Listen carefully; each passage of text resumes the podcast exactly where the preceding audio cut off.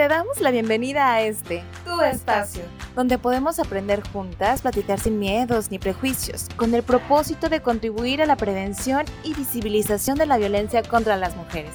Esto es Voces Violetas, una producción de Gobierno del Estado a través del Instituto Colimense de las Mujeres, apoyado por el Indesol en su programa PAIMED.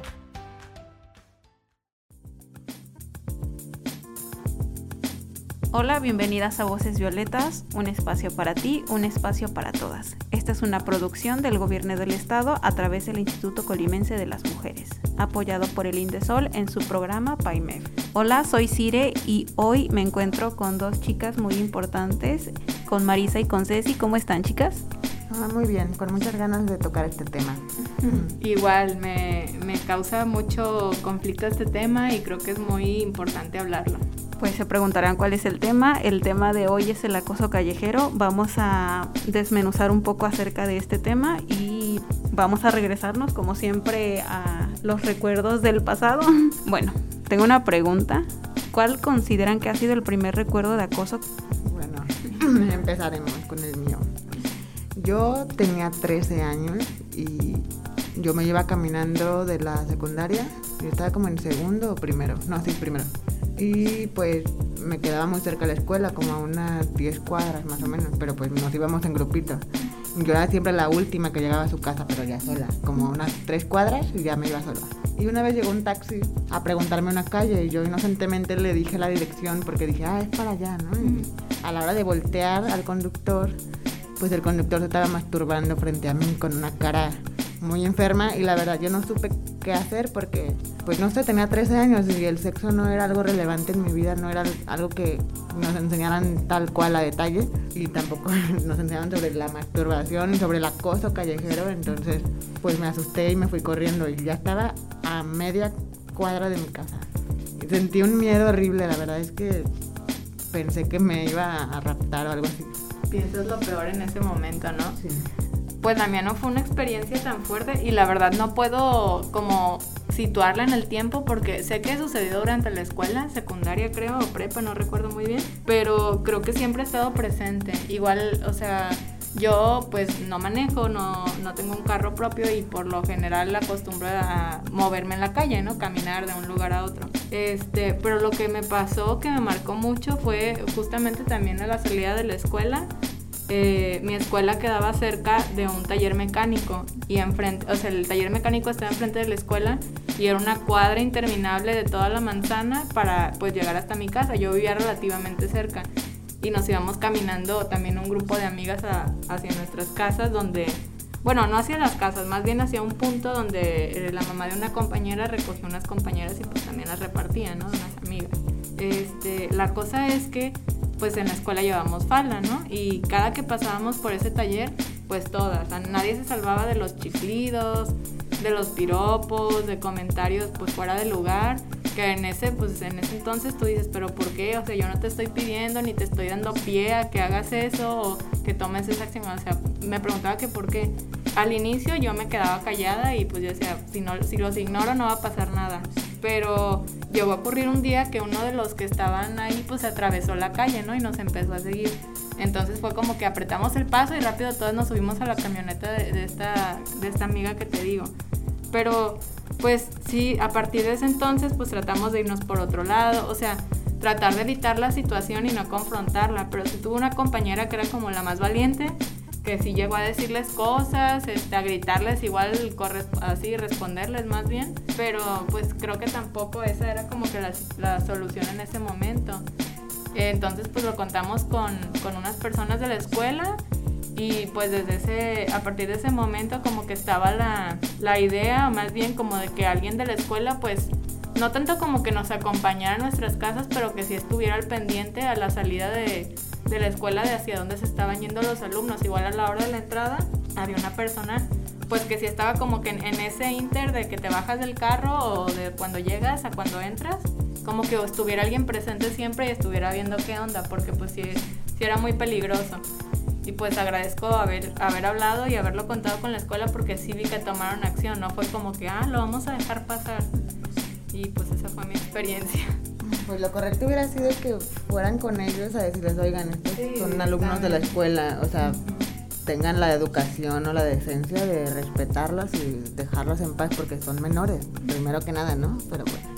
Y bueno, yo por mi parte, yo también recuerdo, igual que ustedes, fue en una vez de saliendo de la escuela también. Yo iba regresando de la escuela, iba caminando como si nada y para eso tengo que cruzar un puente. Iba cruzando ese puente yo en la lela con mis audífonos, no lo hagan.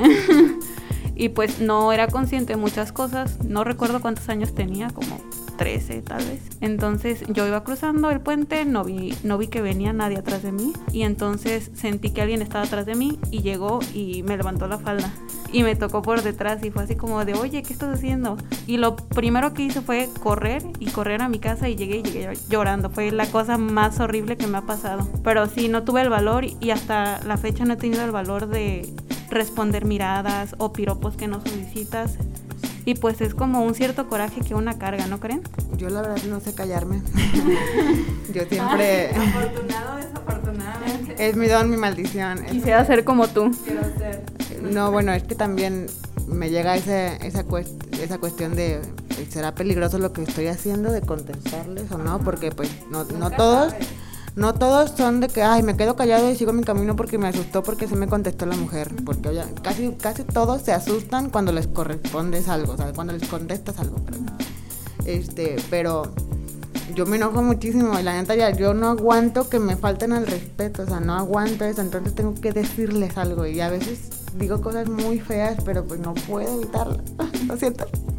Pues es que sí, así pasa. O sea, al principio puede ser que pues te dices, yo quiero evitar un conflicto, no quiero problemas, voy a hacer, traigo mis audífonos, te estoy ignorando, porque siento que mucha de la motivación de los acosadores tiene que ver con este juego del gato y el ratón, de perseguir, de provocar una reacción, de a ver si me contesta. O sea, la gran mayoría, ojalá que no escalara y que no se convirtiera en otra cosa, pero lo he, o sea, en mi experiencia personal es como de están ahí, están ahí diciéndote algo, aunque sean buenos días disfrazado de educación, cuando estás viendo la, la mirada y la intención detrás de ese buenos días, que prefieres no contestar.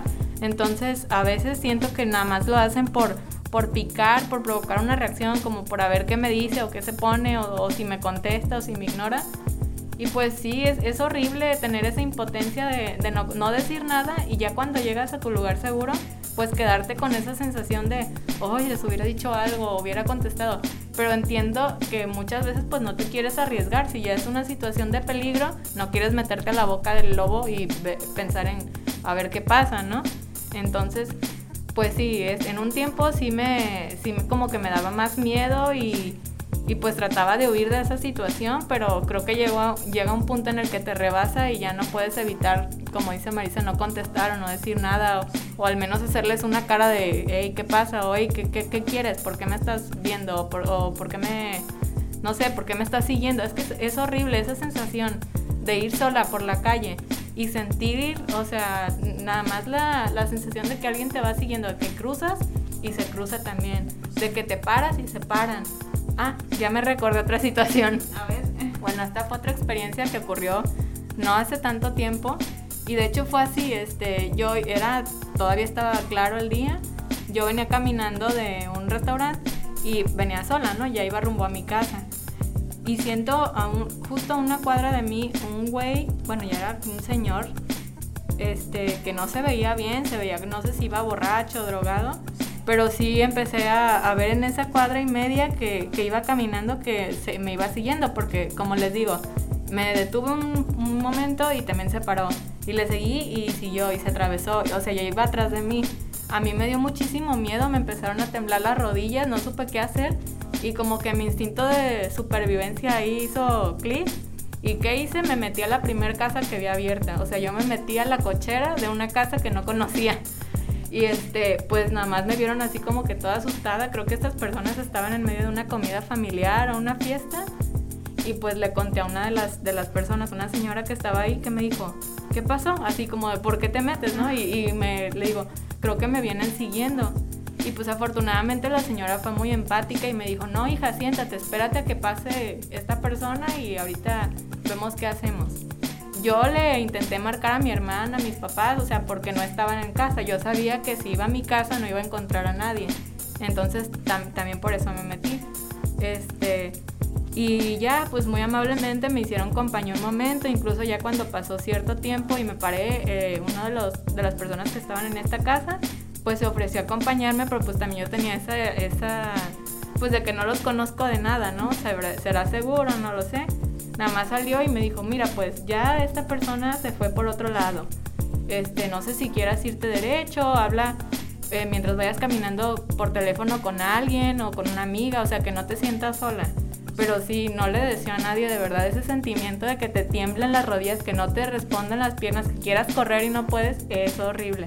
Entonces, pues sí, eh, me gustaba mucho como esta iniciativa que se dio hace pues relativamente poco que en los comercios o en los lugares como frecuentes por la gente tenían de que si te, no te sientes segura, este, entra aquí, te pedimos un taxi o te acompañamos. O, o los que dicen como pide un no sé qué doble y, eso significa que te podemos ayudar. Entonces creo que estas medidas pues sí son útiles al momento de que, de que suceden y creo que por eso deberían ser permanentes, o sea, que no nada más fuera como que una moda y como lo hizo este lugar, lo hizo el de enfrente y lo hizo, o sea, que si fuera consciente, pues que se hiciera con, con todo el apoyo y el respaldo que deberíamos de sentir las mujeres en la calle. Yo tengo algo bien importante que decir, ahorita que dijiste todo eso y que dijeron las edades más o menos en las que empezaron, yo creo que no sabemos responder porque desde desde que estamos chiquitas no nos enseñan lo que es el acoso callejero. Segunda, ellos, ellos se aprovechan de esa inocencia de no saber qué es el acoso callejero. Ajá. Entonces, otra, está pues de que somos el primer lugar en pedofilia o no sé qué. Ajá, entonces imagínense, eh, los agresores tienen ya planeado ir con las mentes inocentes a corromperlas, a acosarlas, para que desde tan chiquitas tengamos el miedo a hablar. Y ya que ya de grandes tenemos otra vez esa parte de, ay, es que yo no sé qué decirles así, porque desde chiquitas nos hicieron esas cosas. Y obviamente, pues no nos sentimos en un espacio seguro por eso. Y pues está horrible eso, porque pues nadie, muchas mujeres no hablan, muchas mujeres no denuncian, muchas mujeres tienen ese patrón de no decir nada por el hecho de que desde chiquitas, como no sabemos cómo reaccionar a ese tipo de cosas, no podemos reaccionar a ese tipo de cosas y por ende no, no se hace algo. Tienes toda la razón. la verdad es que sí. Y qué bueno que tuviste, retomando la historia de Ceci, que tuviste la oportunidad de entrar a un lugar donde sí pudiste sentir ese acompañamiento y te esperaron hasta que todo, todo estuvo en calma. Y bueno, me gustaría establecer otro punto, que es el de justamente este de no querer los piropos y exigir el respeto. Bueno, no exigirlo porque pues al final de cuentas, si tú no le estás haciendo nada a esa persona, no, tendría por qué decirte nada. Tenemos derecho a estar en un espacio público, o sea, es como que casi, casi... Lo, que pasa es que en los ámbitos públicos casi siempre han estado hombres, porque desde, el principio de la historia no, se nos ha silenciado, se nos ha oprimido de cierta forma. Ajá, de que la niña de casa, ahí que se quede, y los hombres que vayan al mundo laboral. ¿Y desde cuándo eso fue bueno?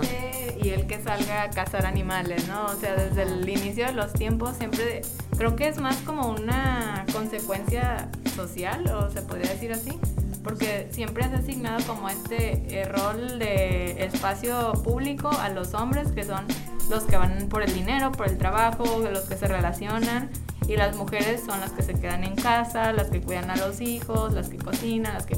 Entonces como que esta asignación de roles de género y de estereotipos pues iba mucho en la parte social y ahora que estamos como tratando de equilibrar la balanza pues debería haber como eh, el acompañamiento de ellos, ¿no? ¿no? No nada más como de, ah, pues sí, ya están aquí, es como la aceptación, o sea, como el pues también este es un espacio compartido, no tendríamos por qué... Exacto, no tendríamos por qué estar peleando o por qué estar exigiendo este espacio cuando ya es de nosotras, o sea, no tendríamos por qué ir a adueñarnos de las calles si las calles también fueron, se supone, hechas para nosotras. Es un gran tema. No sé, o sea, yo solo quisiera poder caminar incluso de mi casa a mi carro, que casi siempre es imposible. Sea, el hecho de caminar tranquilamente. Siempre alguien me está viendo, siempre alguien me va a chiflar. Y sobre todo en lugares concurridos como el centro. Y yo, o sea, no sé, pero ¿por qué, ¿por qué siempre tiene que estar sucediendo esto? ¿Por qué no hay alguna medida general? Si están viendo que en las estadísticas este es el problema número uno, el acoso callejero, ¿por qué no hay, pues no sé, algún taller de sensibilización? dentro de, o sea, los grupos, por ejemplo, de gente que hace eso, la mayoría de esos albañiles o gustaría que hubiera una iniciativa para que ellos supieran que eso no está bien, que no nos hace sentir seguras. ¿Desde cuándo el acoso callejero nos ha hecho decir, ah, sí, me voy a ir con este hombre que me gritó esta cochinada? Uh, nadie, nadie lo ha hecho jamás. Sí, yo sé, no es como por estigmatizar, porque pues no se trata de eso, pero pues sí es fundamental como que haya una educación emocional y también como el, saber decir, el respeto, ¿no? Simplemente partir desde ahí. Eh, y pues desafortunadamente, o sea, el acoso creo que ya no respeta ni género, ni edad, ni, ni, qué ropa traes. Si puedes traer la ropa menos sexy del mundo y aún así sigue habiendo acoso. Puede ser una niña que va saliendo de su casa, no tendría una niña por qué enfrentarse a estos problemas. Incluso a hombres este, o personas de la comunidad LGTB. O sea, todos estamos, nadie se escapa del acoso. Creo que todos estamos eh, expuestos y no hay nadie exento de este problema, que es un problema eh, que debe atenderse en lo inmediato eh, preguntaban que por qué el acoso es violencia o por qué es considerado violencia sexual. Eh, es una práctica no deseada que genera un impacto psicológico negativo y que las personas, sobre todo mujeres, pueden vivir varias veces al día desde los 12 años en promedio. Es una estadística que hay. Pero eso de vivirlo todos los días, pues imagínate, imagínense como la relevancia del problema. El estrés o el miedo, o sea, esa impotencia, porque a veces dices, es que yo me quiero poner este vestido que me encanta cómo se ve, me siento bonita, me siento bien, quiero estar feliz caminando en la calle siendo bonita. No puedo, no puedo en este país, no puedo en esta calle, no puedo en esta colonia, no puedo en esta, en esta ciudad, no puedo, porque de alguna u otra forma me voy a sentir ya sea incómoda, con miedo y con la certeza de que me van a decir algo. Y bueno, eh, dentro de los efectos que, que del acoso que se demuestran, pues en todas las acciones cotidianas, como por ejemplo eh, cambiar los recorridos habituales por temor a encontrarse con el agresor o a veces van en grupo los agresores, eh, modificar horarios en que transitas por el espacio público, eh, preferir caminar en compañía de otra persona, incluso modificar tu modo de vestir buscando pues quitar esta parte de, ah, es que yo me lo merezco porque me puse tal prenda, o sea, no, aunque vayas en tacones y mi falda, no, no estás pidiendo a gritos, no es consentido, no tendrían por qué hacerlo. Entonces, dentro de las prácticas que son consideradas acoso sexual callejero, tenemos, o sea, es un, es un abanico bien amplio porque va desde, pues, simples, bueno, ni tan simples porque se siente el efecto.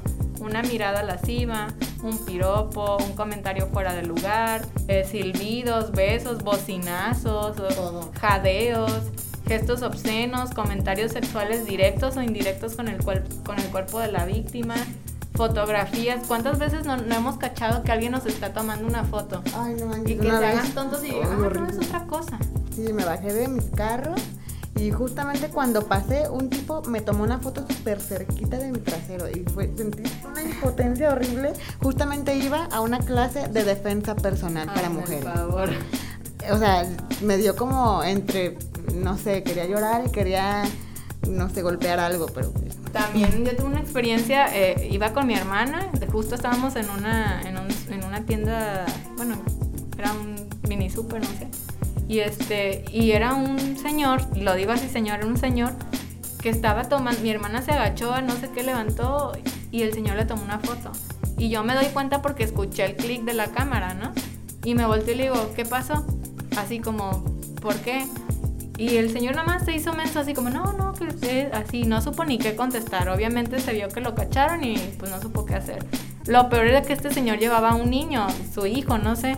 Que digo yo, no manches, este es el ejemplo que le estás dando a tus hijos, que es, es fácil tomar una foto pues a una chava así nomás y sin pedírsela ni y la tomas y ya y quién sabe qué va a hacer con esa foto.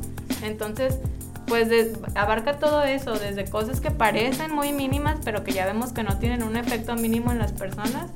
Hay, también cuando hay tocamientos, eh, persecuciones, el, hecho de hacerla sentir pues vulneradas, arrinconarlas, masturbación con o sin eyaculación, exhibicionismo y puede escalar a niveles como pues violaciones y feminicidio.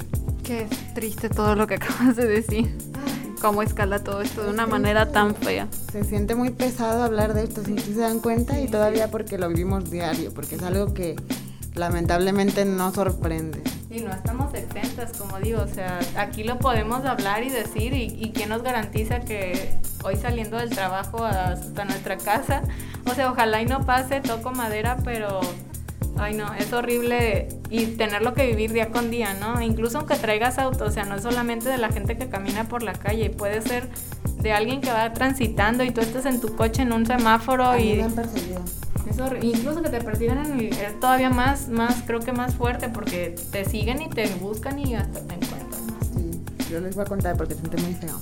Yo tenía 18, 17 y iba a casa de mi mejor amiga. Y pues no está tan lejos de mi casa, simplemente pues puse el carro normal y había una camioneta al lado de mí con varios chicos, no sé, si, no sé qué edades tenían, pero se veían jóvenes. Pero eran sí unos 10 yo creo. Unos atrás de la camioneta y otros en la cabina y así.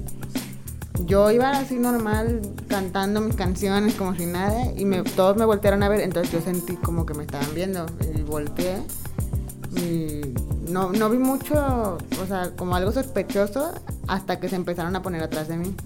Y dije, no, no sé, algo me dijo que me iban a seguir. No, obviamente a veces piensas eso de un carro y normalmente pues no, en cuanto menos te lo esperas le da a otro lado, ¿no? Pero ese, neta sí me estaba siguiendo.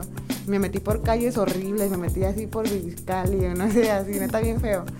Este, y me siguieron todo el rato y, cada vez yo lo daba más rápido e iban más rápido. Me fui hasta Laguna de Varias y hasta por quién sabe dónde. Y le di una vuelta así en una curva que nada que ver y ellos ya como que se fueron a otro lado. Pero todo ese tiempo eh, tuve un miedo irracional. o sea, yo tenía el carro, yo, yo me podría ir, neta, ir fuertísimo hasta donde sea y me, me seguían. Y neta, no, no sé qué no sé qué sienten ellos de jajaja, hay que asustar a una chica, hay que asustarla hasta que hasta que tenga miedo de su vida. Hasta que llore. No, no entiendo esa lógica, o sea, ¿por qué le harías tanto daño psicológico a alguien que no conoces, a alguien que ni siquiera te está haciendo nada de malo? ¿O qué les genera? O sea, ¿qué les hace pensar como, como si, si es una estrategia de seducción? Eh, no va a funcionar. Este, creo que el miedo no, es la forma de conquistar. Siento que tiene una intención más perversa todavía, o sea, el hecho de hacer mal, nada más, el hecho de, dejarte marcada para que te sientas con esa alarma toda tu vida.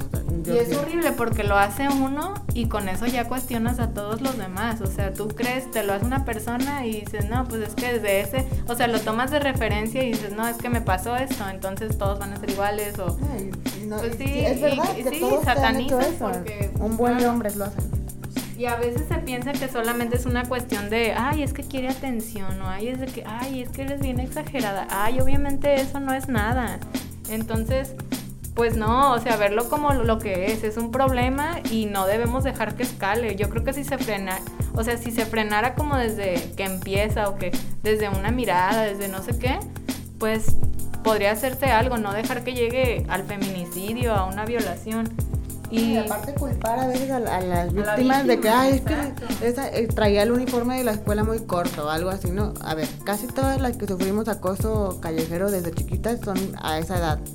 Y está súper marcado que en la pedofilia les encanta pues ese tipo de vestimenta, ¿no? Yo creo que el, el problema son ellos, no nosotras, obviamente. Nadie, nadie sale de la escuela esperando a que le digan algo sobre su cuerpo o sobre que se la quieren hacer, le quieren hacer algo, jamás. Y pues es por eso que las víctimas no deben de sentir esta culpa o esta vergüenza por sufrir acoso sexual callejero, ya que pues nunca es su culpa, lo importante es reflexionar de manera crítica e inconsciente, eh, teniendo en cuenta que esta problemática, como les digo, afecta a personas particulares, pero sobre todo eh, responde a un fenómeno social complejo. Saben, esto no se trata de aislar a las niñas y a los niños a que no, no pasen por ningún lugar peligroso, es de verdad hacer que la gente grande o los acosadores y abusadores sean conscientes de que están haciendo daño, que sean sensibles sobre qué están enseñándole a los niños. O sea, ellos también yo creo que tienen hijos, ¿no? Entonces, si ellos están haciendo algo tóxico a la sociedad, ¿tú crees que no se lo van a hacer a sus hijos? No, a lo mejor no en forma de acoso sexual callejero, ¿verdad? Pero transmitir, violencia, transmitir ideologías sexistas, transmitir todo eso que está horrible. Y pues dentro de las consecuencias, ya hablábamos como un poco de los efectos, pero dentro de, de, las consecuencias que hay del acoso sexual callejero, pues ya vemos que reduce la libertad de mujeres y niñas en su circulación, ¿no? Por las calles. Limita su capacidad de participar en, en otros ámbitos como la educación, el trabajo y la vida pública en general. dificulta su servicio y su necesidad de desarrollo al disfrute de actividades culturales y recreativas y pues vemos que son un montón de efectos, entonces, ¿por qué hacerlo? ¿Por qué llegar a ese punto? Eh, pues dentro de las posibles soluciones, como decía Marisa, no se trata de arrinconar o resguardar o meter a niñas y mujeres en una cajita de cristal donde nada les pase porque pues es inevitable. Tampoco también tiene efectos este contradictorios y pues no queremos aislarlas sino más bien integrarlas pues de manera segura. Es por eso que están las iniciativas de creación de espacios seguros y de lugares seguros que están diseñadas específicamente para mujeres.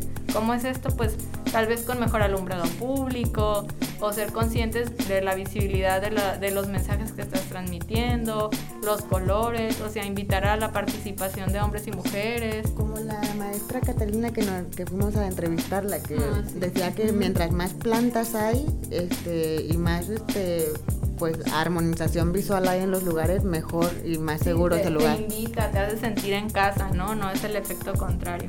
Pues muy bien, chicas, creo que es un gran tema y pudimos expresar un poco de lo que sentimos y pero bueno, no sé si tengan algo más que agregar sobre esto. Pues me gustaría invitar a todas las chicas, niñas, mujeres, ancianas, lo que sea, este a que busquen alguna manera de defenderse físicamente. Yo recomiendo mucho tener siempre algún, alguna herramienta como el gas pimienta o alguna navajilla o algo, lo que sea por protección, porque una nunca sabe y la situación de trata de personas y de secuestros, feminicidios, pues es muy alta en México.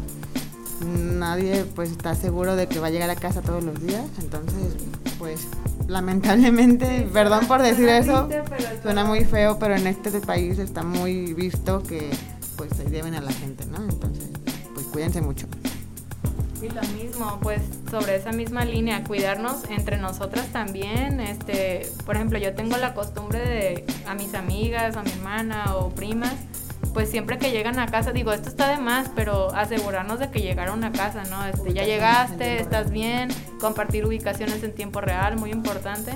Entonces, pues ojalá esto no existiera porque es una situación pues muy lamentable, pero pues no nos queda otra más que cuidarnos eh, a nosotras mismas y cuidarnos a las personas de las que nos rodeamos. Así es, chicas, chicos, chiques, cuídense mucho, pero bueno, ya es momento de despedirnos por el día de hoy. Muchas gracias a todas las personas que nos sintonizaron desde su casa, coche, oficina o espacio en el que se encuentran. Voces Violetas es un programa del Instituto Colimense de las Mujeres, impulsado por el gobierno del estado de Colima. Muchas gracias, chicas, por acompañarme otra vez más en este podcast. Gracias. A ti. a ti. Bueno, entonces nos escuchamos en la siguiente emisión. Bye. Hasta luego.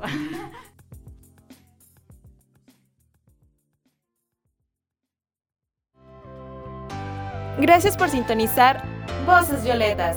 Un espacio para ti, un espacio para todas. Un lugar para aprender, escuchar y conocernos. Esta es una producción del Gobierno del Estado de Colima a través del Instituto Colimense de las Mujeres, apoyado por Indesol en su programa PAIME.